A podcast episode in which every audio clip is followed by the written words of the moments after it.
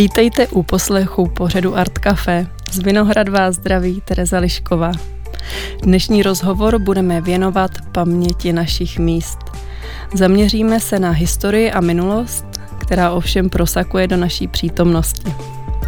Ze studia k vám dnes bude promlouvat knihovnice Lucie Hašková, která přijela z obecní knihovny Hradištko.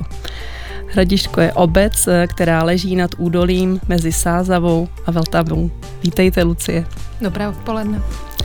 Je tu s námi také malíř David Čumalo, který v těchto dnech vystavuje své obrazy v galerii Na věky, což je galerie, která sídlí na pražském Smíchově. Vítejte, Davide. Dobrý den. A naší formaci hostů uzavírá Jan Hamerský, broumovský starousedlík, lektor, publicista, bývalý muzejník a člověk, který v současné době živí internetový projekt Přežij Broumov. Ahoj Honzo. Zdravím všechny, kteří poslouchají. a ti, co budou teprve poslouchat, můžeme zdravit i do budoucnosti. Hudební složku Art Café nám opět jako obvykle namíchal Pavel Zelinka. A hned z kraje nám zahraje písničkář a poutník Petr Linhardt, který se ve své tvorbě věnuje krajině a jejím příběhům. Své sepětí s prostředím českého pohraničí obtiskl i do písničky Johann Georgenstadt, kterou vybíráme z desky Nezvěstní.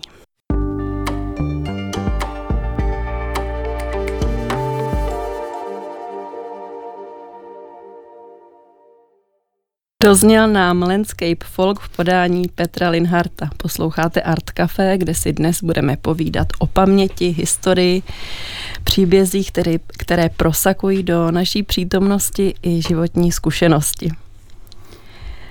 Mám tady tři hosty ve studiu a mám pro ně i společnou otázku. Zajímá mě, jestli sebou máte něco, co vás spojuje s minulostí, ať už na osobní nebo obecnější rovině. Honzo?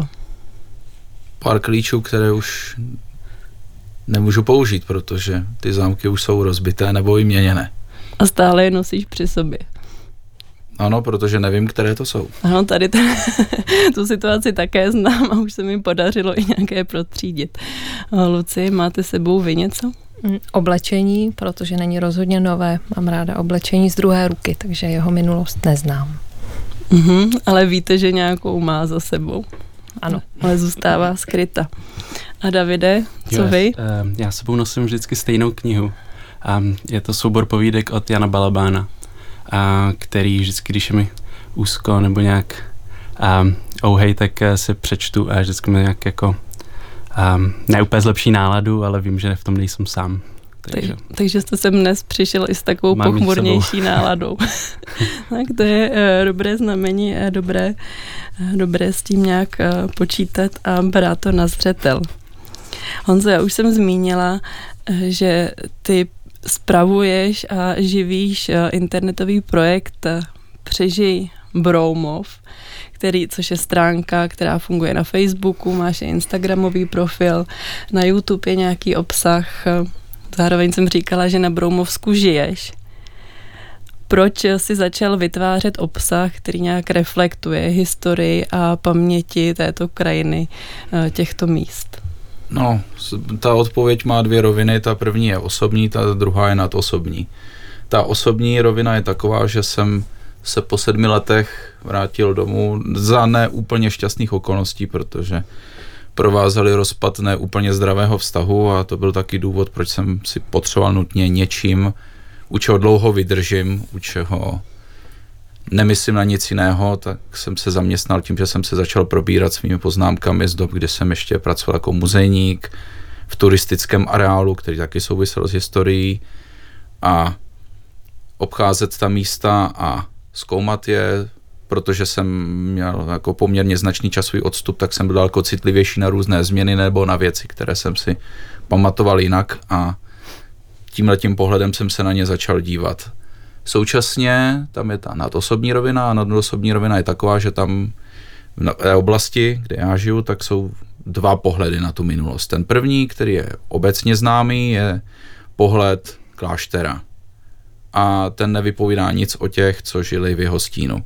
A současně je tady pohled těch, kteří žijí v jeho stínu, ať už dříve či minulosti a Tam je to složité, protože Měli jsme tam různé zájmové weby a stále ještě jsou. Buď to jsou to takové, které prostě recyklují ty staré pohlednice, které neříkají nic moc o minulosti, protože byly retušované už v té době a ukázali ten starý hotel nebo starý dům v daleko lepším stavu, než v jakém tehdy byl nebo v jakém je dnes. Takže jako tam jako to, to simulakrum úplně zacyklené, že jak krásně to tehdy vypadalo a přitom to třeba vůbec není pravda. To nevíme s jistotou. Druhá věc je, že do těchto těch zájmových webů často prosakují různé typy agent, ať už měli jsme tam historický web, do kterého se dostávaly eh, příspěvky týkající se eh, podpory fosilních paliv, měli jsme tam i jiného šílence, který tam zase dostával obsah od eh, extrémně pravicových stran. Že každý přináší svou agendu a motivaci. Ano, a ty, ten 19, Instagram je k tomu ideální platforma, takže nechci mít nic společného ani s jedními, ani s druhými a zjistil jsem, že mě tam nikdo nereprezentuje, takže mi nezbylo nic jiného, než no, když necítím být osloven ani jedním, ani druhým, tak Přines to... svoji vlastní zprávu. Mm. My se ještě dostaneme později, eh, k jakým formám si dospěl a co nabízí, s čím přicházíš a co se mohou dočíst lidé, kteří v té oblasti žijí, ale třeba i ti, co přicházejí jako výletníci a chtějí tu oblast Bromovska poznávat. Teď se přesun, přesuneme do obce Hradištko, která leží ve středních Čechách.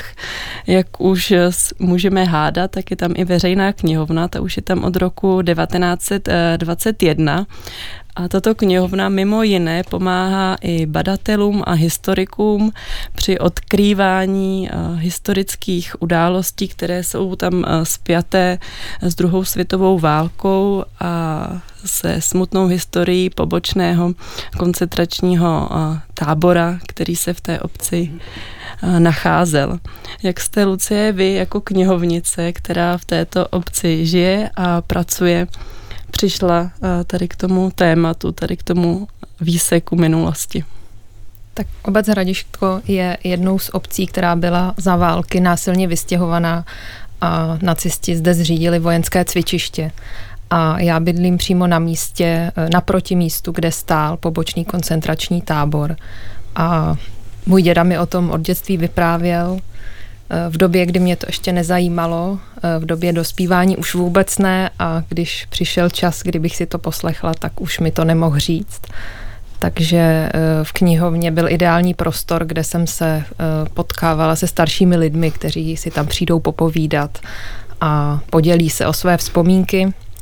Nosili mi staré fotky a, a vyprávěli o dění za války, jak se museli vystěhovat, jak to pro ně bylo bolestivé, takže jsem začala ty vzpomínky zaznamenávat, publikovat v našem místním zpravodaji, e, začala jsem dělat výstavy historických fotek a tak to všechno začalo.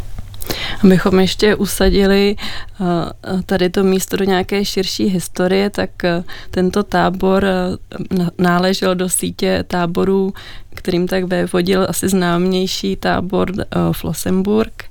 A jak jsem se dočetla, tak tady tím místem prošlo několik stovek vězňů a to, co je asi takové signifikantní, že to často byli lidé ze zahraničí.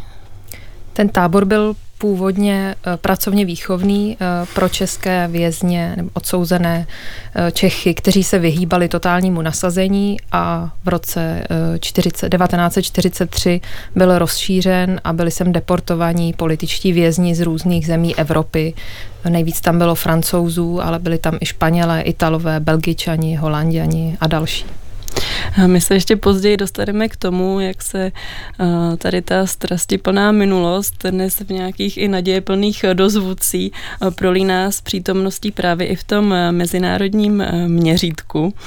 Ale teď ještě uděláme exkurzi na Pražský Smíchov, kde až do 26. ledna je k vidění výstava s titulem I když vím, že hořím, něco mě zebe která reflektuje téma péče, péče o místo. E, stojí za ní kurátoři Karolína Lapešová a Jan Kývek, e, kteří připravili sérii Neviditelná ruka péče a člověk, který tam právě teď vystavuje svou tvorbu, je David Čumalo. Davide, co na té výstavě k vidění? Na co jste maloval a co jste namaloval? Um,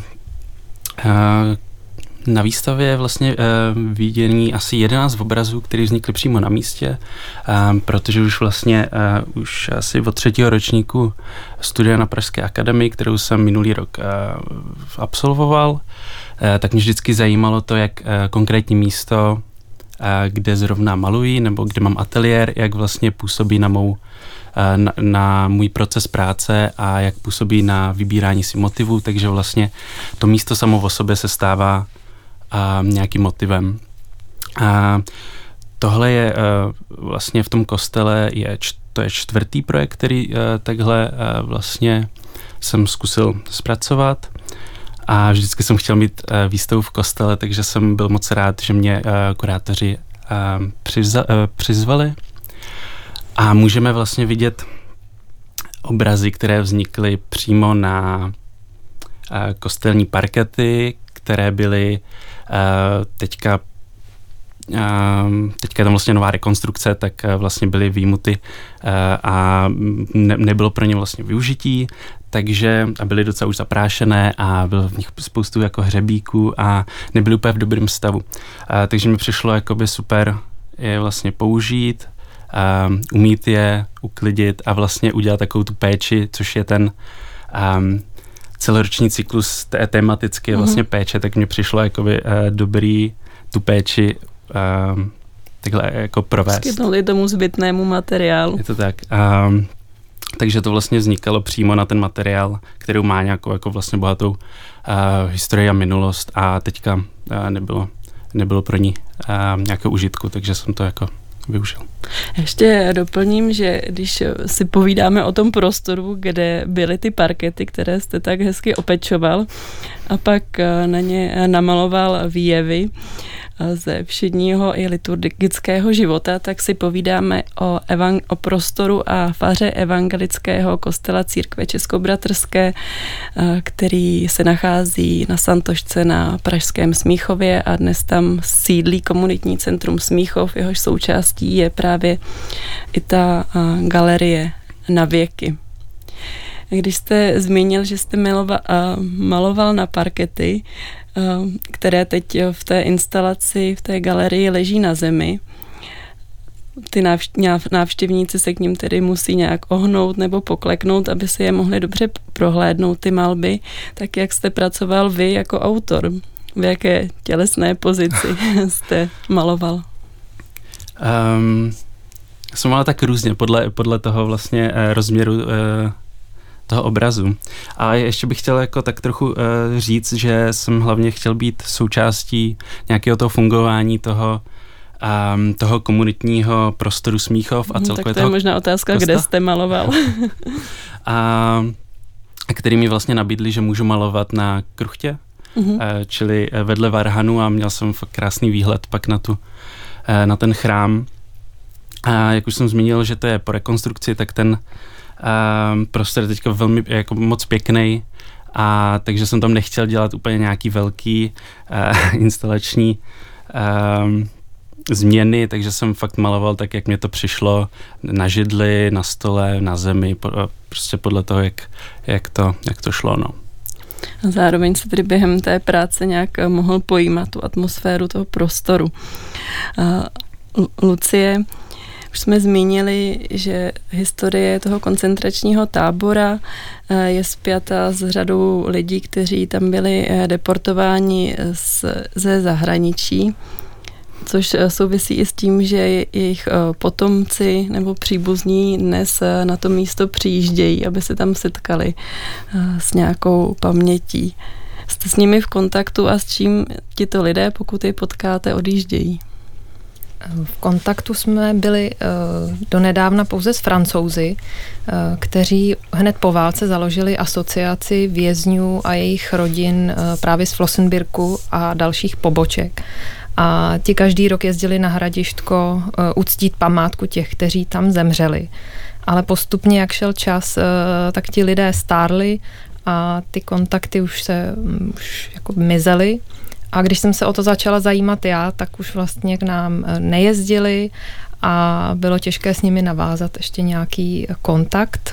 Nakonec se to podařilo a pak jsem v obci realizovala naučnou stezku po místech spjatých právě s těmito válečnými událostmi a přemýšlela jsem, jestli má cenu ty texty nechat přeložit do cizích jazyků hlavně tady do francouzštiny.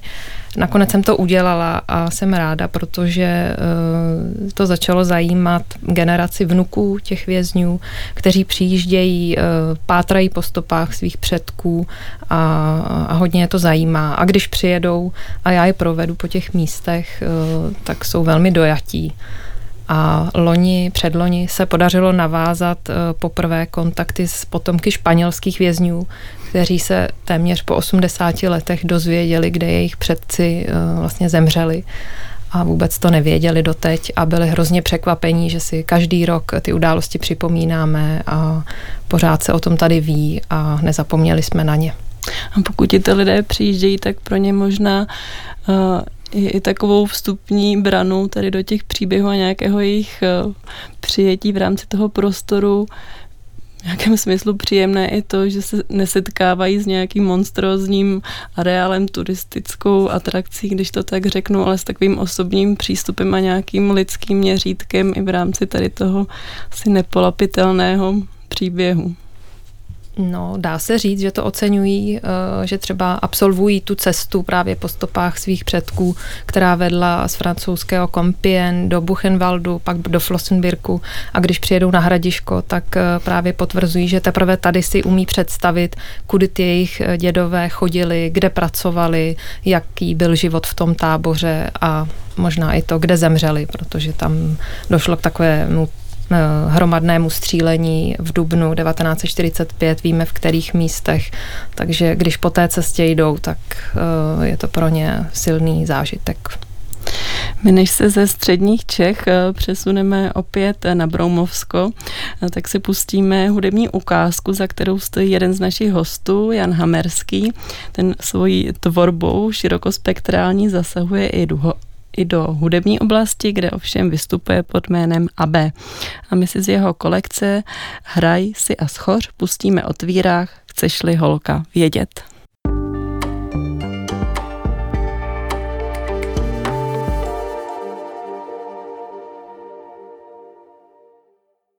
Dozněla nám písnička Chceš-li holka vědět, za kterou stojí jeden z našich dnešních hostů, Jan Hamerský. Posloucháte Art Café, kde si spolu právě s Janem Hamerským povídáme o projektu Přežij Broumov. Je tady s námi i knihovnice Lucie Hašková z obce Hradišťko a vizuální umělec David Čumalo, který v těchto dnech vystavuje své malby na parketách ve Smíchovské galerii na věky. Honzo, když se vrátíme k tvé eh, motivaci a agendě, kterou ty přinášíš eh, v rámci toho internetového projektu Přežij Broumov, tak pokud tomu správně rozumím, tak jedna z tvých motivacích je uh, ukazovat a objevovat přehlížené, nebo to, co není na první pohled vidět. Co to například může být a případně objevil si nějaké fyzické eh, detaily v terénu, v krajině, které odkazují k nějakým historickým událostem, procesům, na které by se nemělo zapomínat. No, to vyznívá jako, že jsem nějaký objevitel, ale to vůbec není pravda. Protože... Jsou to takové všední drobnosti možná, ne? No, jde o to, že to jsou věci, které už jsou dávno popsané. V knihách, někde v archivech? No, ne v archivech. Ne, myšleno, že existují o tom články v místním zpravodaji, že tam jsou dva historici o té France, kteří se tím metodicky už 40-50 let zabývají, když to sečtu.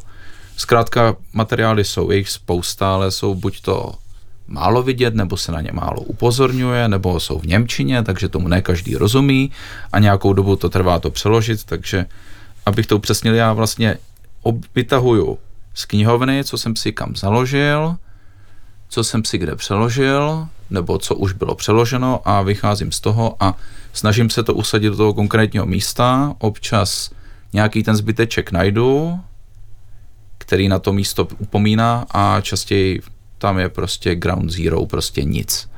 Hmm, to je tak ten to je hodně motivační problém. se podívat na ten web. No, to je ve své podstatě to anti-Bedecker, protože v turistickém průvodci vždycky máte nějakou výraznou atrakci, něco, co vás prostě praští do očí, tohle je důležité, zřete mě. A já dělám přesný opak, já prostě tady byl dům, který nevidíte zde, tady byl mlín, který nevidíte zde a takovéhle věci já dělám, takže a doprovázíš to fotkami z krajiny, kde tedy by bývaly mohly stát eh, třeba ty budovy, kdyby tam ještě byly. Ano, a aby to správně vyniklo, tak jsem se poučil od svého kamaráda, fotografa Tomáše Šrejbra, který chodí, chodí fotit zásadně za špatného počasí, takže mlha, plískanice, sníh, naprosto ideální počasí. Takže tam uděláš eh, nějaký snímek a pak ho doprovodíš eh, nějakou informací, kterou nacházíš právě v těch už zpracovaných historických materiálech. Přesně Mohl by tak. si uvést eh, příklad nějakého takového místa, o kterém si referoval třeba v posledních dnech, týdnech? No, největší ohlas v poslední době mělo to, že v Šonově byl hrad, což jsem já taky dlouho nevěděl, pak v roce 22-23, teď nejsem si jistý přesným rokem, vyšla archeologický článek od mého bývalého profesora doktora Hrdenovského, který popsal Šonovský hrádek a tam je hrad. Aha, tak jsem koukal na záběry z GISu, jako letecké ortografické mapy, kde to přesně je zakreslené. Aha, tady to je, už to vidím. Tak jsem tam šel, no. S chorou okolností tam nevede žádná turistická trasa, je to naprosto mimo, je to skoro na hranici s Polskem, tam žijou eh, ne Hicksund leones, ale Hicksund lupus, takže tady žijí vlci. Vlky jsem teda neviděl, potkal jsem cestou jen jednu lišku, ale prostě prošel jsem lesními neznačenými cestami přímo do toho místa, které se lepilo na tu polskou hranici a zdokumentoval jsem ten hrad a zjistil jsem, proč se to místo, které my známe jako Homole, tak je v Němčině známe jako Goldkope, zlatý kopec. Což mělo ten důvod, že tam zkoušeli prospekční těžbu zlata, kdysi ve středověku, nic tam nenašli, ale ten místní název v, v té německé historické paměti zůstal, ale protože došlo k událostem, které není třeba blíže představovat, tak tahle ta informace zapadla a já jsem prostě jen vytáhl zase na denní světlo. To je celé, co já dělám. Já jsem turistický průvodce a dělám to, co žádný turistický jiný průvodce nedělá, protože to nemá ekonomicky naprosto žádný smysl. Dobře, takové eh, speciální eh, sondy do minulosti v té krajině Broumovska. Teď se opět eh, podíváme do galerie Naviky na Pražský Smíchov. Davide, vy jste tedy opečoval ty parkety, sestavil jste z nich takové menší i větší formáty, na které jste pak maloval jakou uh, technikou eh, jste maloval a jaké motivy jste nakonec vybral působením uh, toho místa. Vy jste pracoval nebo měl jste přístup i do archivu té fary toho kostela, setkal jste se s tou mm-hmm. minulostí přes nějaké fotografie, archivní materiály, předměty, tak co z toho pak vykrystalizovalo? Mm-hmm. Co se týče té tý techniky, té malby, tak Eh, v tomhle prostoru bylo dost nepraktické malovat olejem, protože když malu olejem, tak všechno je od oleje. Což eh, bych nechtěl, aby, abych jako vlastně uh, něco, něco takhle poznamenal nějakou barvou. A, a navíc ten terpentin jde hodně cítit. Takže jsem uh, vlastně vymýšlel nějakou novou uh, metru nebo techniku, nebo použití nějaký vlastně barvy, která bude vhodná pro tuhle příležitost a asi po týdnu zkoušení jsem našel uh, že akvarely a nějaký akrylový tuše moc dobře vlastně drží na, ty, na těch parketách, že se tam tak jako pěkně vpíjí a že to vlastně je dobrý způsob, jak to, jak to uchopit. A co se týče motivů, tak mě hodně vlastně baví, nebo tady mě to hodně bavilo, uh, zkoumat nějaký vzájemný vztahy mezi Eh, předměty, které jsou tam už dlouho, mezi předměty, které jsou využívány při liturgii a předměty, které jsou nějaké jako civilní, všední, které můžeme nalíst eh, vlastně ehm, kolem sebe v tom kostele, když eh, jim třeba jenom procházíme nebo něco. Um, takže z těch liturgických předmětů jsem mě hodně jako oslovil um, tác, na kterým se podává podobojí. Dozvěděl jsem se teda po konverzaci s farářem, že se ne, nepodává jako oplatek, ale že to jsou vždycky jako nakrájený chleba, a, nebo trhaný chleba, ale tady a, konkrétně a, ten chleba krájí. A, takže jsem vlastně namaloval na parketu i kousíček chleba a vedle toho ten tác. A potom vlastně a jsem maloval úplně vlastně ty civilní věci, a například můj kabát a boty. A mně přišlo, že vždycky, když jsem došel a na tu kruchtu, tak jsem vždycky si první, co jsem udělal, vyzul boty a vyslékl kabát. A přišlo mně, že tím, že je namaluju, tak sám sebe nějak ještě víc ukotvím v tom místě. A že, že, že to je vlastně jak ještě víc součástí toho, toho místa, takže mě to přišlo jako vlastně dobrá, uh, dobrý motiv. A, a potom úplně první, co jsem teda uh, si tak nějak jako vymyslel, byla nějaká parafráze na obraz uh, Karla Fabriciuse, což byl um, barokní nizozemský malíř, Jacques Rembrandta, který má uh, jako slavný obraz, který je můj oblíbený, uh, co se jmenuje Stehlík. Uh, jak jsem se teda, když jsem pak udělal nějakou rešerži, tak jsem se dozvěděl, že podle toho vznikla i slavná kniha, kterou jsem teda nečetl, ale plánuji si přečíst.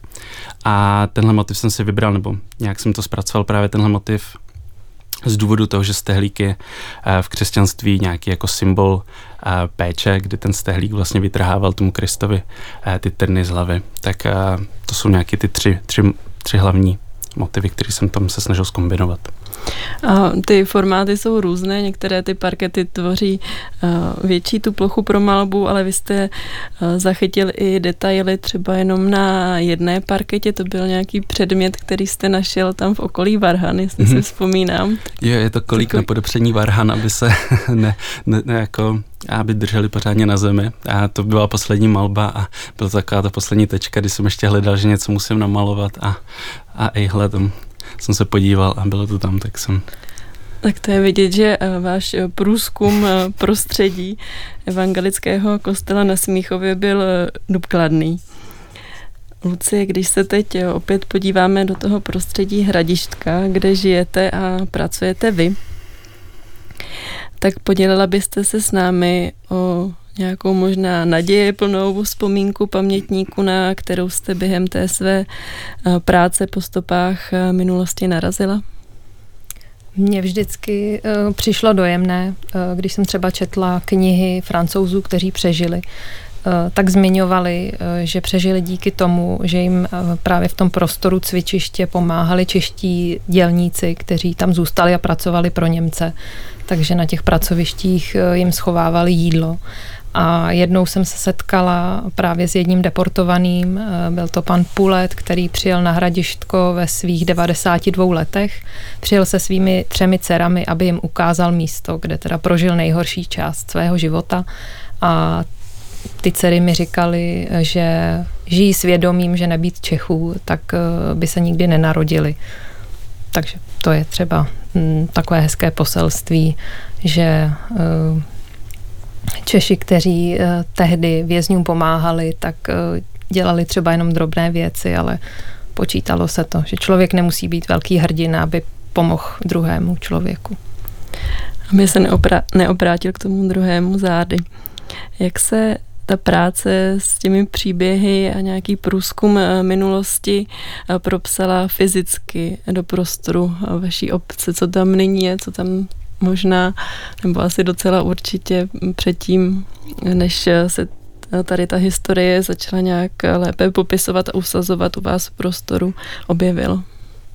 Tak když někdo procházel těmi místy do roku 2010, tak uh, si ničeho nevšiml a v roce 2010 jsme na místo, eh, kde stál ten výchovný, pracovní výchovný, později koncentrační tábor, tak jsme tam umístili kámen, který jsme přivezli z Flossenbirku, tam byl součástí Apelplacu, eh, tam jsme dali takovou pamětní desku a informační ceduly eh, s informacemi o tom táboře, o tom, jak to tam probíhalo, jak tam byli vězni, kolik jich bylo a tak dále. A O dva roky později eh, jsme obcí, nebo v obci zrealizovali naučnou stezku, která má deset zastavení, prochází těmi místy, eh, kde třeba probíhaly eh, vojenská cvičení kde měli důstojníci zázemí, kde právě vězni pracovali, kde došlo k hromadnému vraždění v dubnu 1945, i třeba místem, kde byl vyzvednut Frankův archiv v roce 1946 že se to otevírá i příchozím tady ty zprávy z minulosti. Honzo, ty si to své zaujetí dějinami přetavil i poslední době do výpravné divadelní hry nebo takové fantaskní povídky, kterou si nazval Modli se, pracuj a přežij Broumov. V čem je pro tebe tady ten žánr, kde se eh, setkává práce s těmi historickými prameny a nějaký fantazijní svět osvobozující nebo přitažlivý?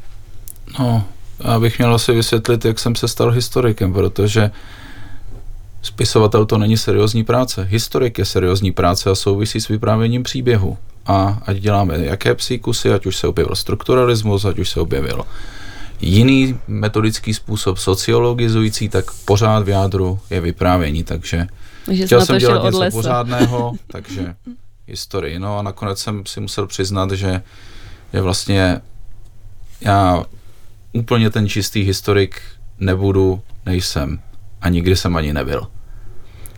Rozhodl se tedy, když budu citovat tvá slova, že budeš stavět avantgardní plastiky minulosti a jedna z jejich forem může být třeba tady ta fantaskní povídková forma. No, důvod, proč vzniklo Modli se pracuje přežij Bromov, bylo tak říkajíc utřídit poznatky a učinit je uchopitelnými, protože web Přežij Bromov vzniká dost kompulzivně, proto jako, když vezmu psa na, na procházku, náš pes je trošku ADHD, takže letí sem, letí tam a, a aby se v tom někdo vyznal, tak z toho důvodu jsem to utřídil a vytvořil jsem takovou koláž, která provází dějinami Broumova od nejstarších dob, od těch polomítických až po tu současnost, ke které máme nejvíc písemných pramenů a přiznávám na, na rovinu, že to není seriózní historická práce, protože seriózní historická práce je v podstatě neslučitelná s atraktivním vyprávěním. Tak tady ta tvá zaujatost eh, tématem je dostupná například na tvém kanálu na YouTube. To ano, ale... Kde ji vyprávíš? Bych, to sice vyprávím, ale kdo je otázka, kdo si to poslechl, protože nejúčinnější než já jsem do toho investoval poměrně dost času a zjistil jsem, že daleko efektivnější než tohle byl prostě vyrobit nějaký mem a doprovodit ho komentářem. Protože jestli poslechovost eh, těchto výtvorů se, posle, eh, se pohybuje zhruba v nižších desítkách, tak ty memy to už skáče po tisících a občas už mi to přebírají regionální deníky, což já se teda upřímně děsím. No, tak eh, cuknout historii několik eh, stovek let do jednoho obrázku je asi taky, nebo bez zesporu je nějaká forma umění a zkratky. Nás ještě čeká eh, třetí součást, část našeho rozhovoru a než se k ní dostaneme, tak si zahrajeme tajuplnou skladbu Předivoký hon, která vychází z produkce projektu Mhor a konkrétně si zahrajeme ukázku z desky v lesích hlubokých.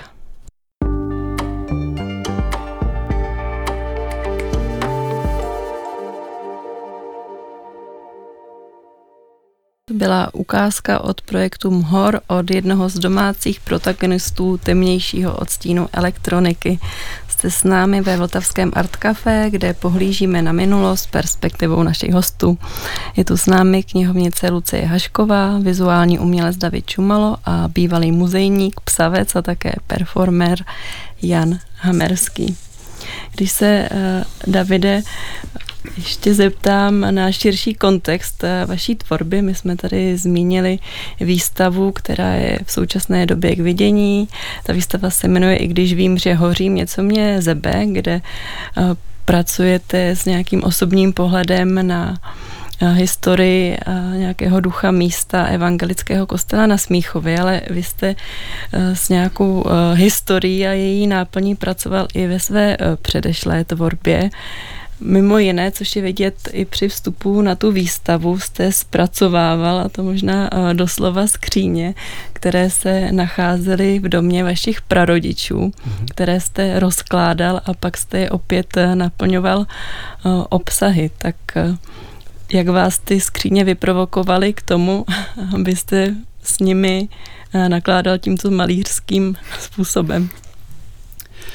Um, já jsem se vlastně uh, prarodičům přestěhoval, je to už asi přes rok a půl a vůbec jsem to nezamýšlel, že, že by to měla být nějaká uh, diplomová práce nebo že by to s tím měl uh, cokoliv co dělat. Uh, bylo to z, z důvodu toho, že moje babička umřela a já jsem a vlastně chtěl, aby, aby děda nebyl doma sám a chtěl jsem mu nějak pomoct, takže jsem se staral, eh, staral o, o zahradu a stříkal jsem jabloně a sadil zeleninu a tak dále a vařil a dělal spoustu jiných věcí. Každopádně to nebyl internet a tak nějak po pár měsících jsem se tak jako začal jako nudit a v tom prvním patře, kde jsem bydlel, tak je spoustu skříní a vím, že vždycky se, eh, se jako ty nepotřebné věci zavíraly do těch skříní a ty skříně se potom eh, vlastně dávaly takhle na periferii toho domu. Ale nikdy jsem se do těch skříní vlastně nedíval a až teda teďka po těch několika měsících toho, kdy jsem tam bydlel, jsem začal procházet a nacházel jsem tak vlastně nějaký střípky rodinné historie, které jsem dřív neznal, takže nějaký pohledy a mm, dopisy, ale taky hodně eh, vlastně oblečení. A přišlo mě dobrý nějak zachovat tu spojitost mezi tím, co jsem v těch skříních nalezl a těma skříněma samotnýma. Takže ty skříně jsem rozdělával právě na jednotlivé části a na ty části jsem maloval eh, ty věci, co jsem v těch skříních nalezl. A přišlo mi zajímavý, nebo jakoby důležitý motiv, eh, motiv vysícího kabátu, který připomíná postavu, ale zároveň odkazuje k nějaké absenci. A jako další motiv, který a pro mě byl potom hodně důležitý je ta motiv skříně samotné, kdy jsem tu skříň vlastně musel rozbít proto, abych ji mohl zrekonstruovat tou malbou, takže a, to mě vlastně dost mrzelo, že ji musím rozbít, protože se mně se jakoby líbí tady ten um, starší nábytek, ale stejně jsem to tak musel udělat. Že jste z těch eh, desek, těch skříní si zase vyskládal ten malířský podklad, na mm-hmm. který jste pak buď namaloval eh, například ten kabát nebo tu mhm. skříň mm-hmm. samotnou. A tím jste nějak eh, se asi vztáhnul tím svým malířským způsobem k té minulosti, která tam dýchala z toho domu mm-hmm, na vás. Mm-hmm. A taky mi přijde, že tam je vlastně nějaká, z, teďka něčem souvislost s tou výstavou teďka, že taky malu na dřevo, ale předtím jsem řešil mm, nějakou jako mm, rodinnou historii a teďka jsem řešil uh, historii nějakého místa, k kterému jsem teďka teprve jako došel trochu zvenčí, tak si myslím, že ten proces práce byl vlastně trochu jiný, ale uh, ve výsledku um, oba dva pro mě byly jakoby možná stejně důležitý, nebo jakoby hodně důležitý. To je proces eh, utváří nějakého vztahu a jeho transformace. Lucie, my už jsme eh, zmínili, že eh, vy jste měla během té své práce příležitost setkávat se s různými příběhy, které se k hradišťku pojí. Uvedla byste nějaký příklad, jak tyto příběhy získáváte? Začalo to tedy vyprávěním pamětníků, takže například eh, jedna pamětnice z Měchenic vyprávěla, že na konci dubna 1945 všichni vězni z Hradištka došli do Měchenic na nádraží, kde čekali dva dny zavření ve vagónech, eh, až se vlak dá do pohybu a místní lidé z Měchenic eh, jim nosili jídlo. A ona mi vyprávěla, že místní řezník uvařil polévku, ale udělal ji hodně mastnou a těm vězňům to způsobilo akorát problémy. A bohužel se stalo to, že jeden z těch vězňů zemřel. A vězni ho pohřbili na nádraží. A takto tenhle příběh jsem tady publikovala v našem zpravodaji a přečetl si to jiný pamětník, který mi zavolal a říká, že mě vezme e, na místo, kde je ten vězeň pohřbený, že po válce bylo jeho tělo vyzvednuto a pohřbeno na hřbitově v Trnové. Takže jsme na to místo spolu dojeli, já jsem si ten hrob vyfotila a zjistila jsem, že ten vězeň se jmenoval Marcel Givry. A o několik měsíců později mi přišel e-mail od Cedrika Givryho a ten uh, mi psal, že byl s rodinou na hradištku, uh, kde zemřel jeho děda a že nevědí, co se stalo vlastně s tělem, jestli je někde pohřbený. A tak to mě mrzelo, že mě nekontaktovali před svojí cestou, ale mohla jsem jim uh, tady poslat aspoň fotku toho hrobu a napsat jim, že uh, na, na ní není zapomenuto což ho potěšilo a zase na oplátku mi poslal fotku toho svého dědy a dozvěděla jsem se, že na hradištku byl ještě se svým bratrem, že to byli dva bratři. Jeden tedy zemřel v Měchenicích na nádraží, ten druhý se dočkal osvobození, ale zemřel potom krátce potom, co se vrátil domů do Francie. Tak to je takové konkrétní zastavení tady v té krajině. Honzo, přinesl by se ještě do společného prostoru obraz eh, nějakého místa, které stojí za pozornost, ale úplně uh, si o ní neříká. No. No, mě napadá jen jedno oblíbené zastavení, kam jako ty nebožáky, kteří chtějí se mnou na výlet za špatného počasí a něco zažít, tak oblíbenou mojí zastávkou je hrad u Božanova, což je pár desítek metrů za Pískovcovým lomem.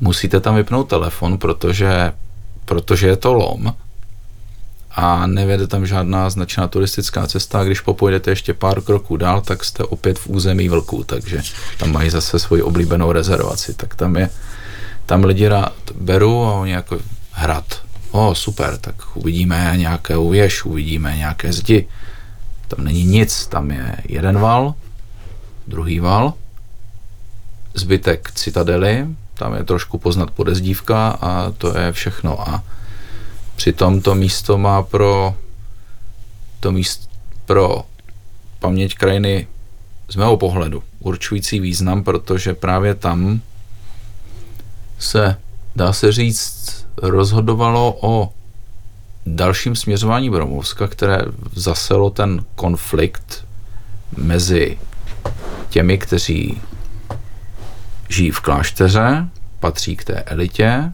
a těm, kterým se to nelíbí a kteří taky chtějí víc slyšet a kteří taky chtějí určité narovnání, určitou spravedlnost. A právě tam došlo k události, během níž ten hrad zanikl, bylo to obléhání a neví se, byli tam rebelové proti Opatovi, nebo tam byla opatská posádka rebelové přepadly, nevíme, ale je to ty okolnosti, za jakých ten hrad zanikl, naznačují, že tam už tehdy, krátce 50 let po kolonizaci, vypukl konflikt mezi klášterní vrchností a těmi, kteří se cítili být nedoceněni tou klášterní vrchností. A ten konflikt cosplayujeme ve své podstatě napříč dějinami, ať už se v různých variacích se objevuje, ať už v 30 leté válce, objevuje se v 19. století a dá se říct i v současnosti. Byť teda současnost je daleko komplikovanější než, řekněme, poměry velmi pomalé, velmi poklidné a na věmi daleko chudší feudální společnosti. Tak tam se středly ty perspektivy, které se eh, do dneška nějak i v té naší eh, přítomnosti prolínají. Lucie, měla byste pro nás nějaký knižní typ, který by nějakou beletristickou formu pojímal ty příběhy, kterých jsme se tady dnes společně dotkli? Jsem knihovnice, takže mám pro Já vás jsem tip. na vás spoléhala. mám pro vás tip. Eh, v 90. letech vyšla knížka od Zory Berákové, která se jmenuje Daleko do nebe a ta zpracovává události, eh, které se odehrály na hradištku za války. Eh, spisovatelka vycházela ze vzpomínek vězňů, které vyslechla, takže je to velmi autentické, eh, dojemné, čtivé a určitě to doporučuji. Honzo, ještě se krátce obrátím na tebe. Já jsem si všimla, že v části eh, příspěvku, které na stránce Přežij Brumov sdílíš, cituješ i spisovatelku Marii Striovou. Může i ta její literární tvorba být jedním z těch eh, vstupních, eh, jednou z těch vstupních zón do prostředí Broumovska.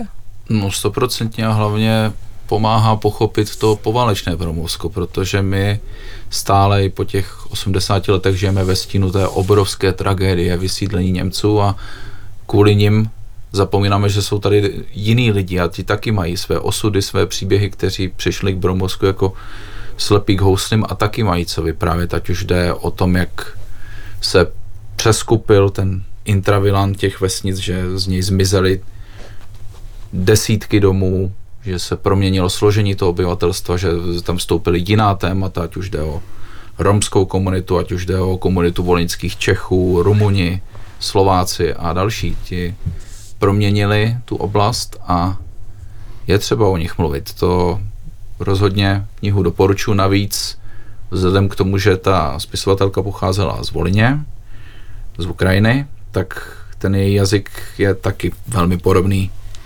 Nechci říct, že je poukrajinštěný, to by bylo zdaleka nepřesné, ale je podobný jako v ukrajinštině v tom smyslu, že je velmi stručný, jasný, přehledný a je velmi syrový, takže pokud... Mluvíš o nějaké konkrétní knize nebo cel? Mluvím o knize. Já jsem vyšla před skoro 20 lety, vydali v Benešově, jmenuje se Mlč a popisuje tam právě své zkušenosti, ať už z Volině, kde se přes ně nejdřív přehnali Němci, potom Banderovci a další a pak druhá část pojednává o prvních letech v Božanově u Bromova a že o životě plném bláta, zlomených kterém, lidí a tak dále. O kterém už se ale naši posluchači nebo i my budou muset přečíst sami, protože my jsme se dostali do úplného závěru pořadu Art Café z obecní knihovny Hradištko k nám zavítala Lucie Hašková. Bylo mi potěšením, Lucie. Děkuji za pozvání. Byl tu s námi také malíř David Čumalo. Díky, Děkuji Davide. za pozvání taky. A vedle mě sedí Jan Hamerský a jeho projekt, je stělesnění jeho projektu Přežij Bromov. Díky a jsem ráda, že si vážil cestu. Bylo mi potěšením. A do konce pátečního Art Café nás doprovodí instrumentální skladba Gigula. Z Beskyt nám ji přinese hudebník a divadelník Tomáš Kočko. Gigula nese název jednoho výrazného beskidského vrchu, nebo tedy tak se jmenuje i ten vrch, tedy vzhůru nahoru a dobrý večer. Na další setkání s vámi se těší Tereza Lišková.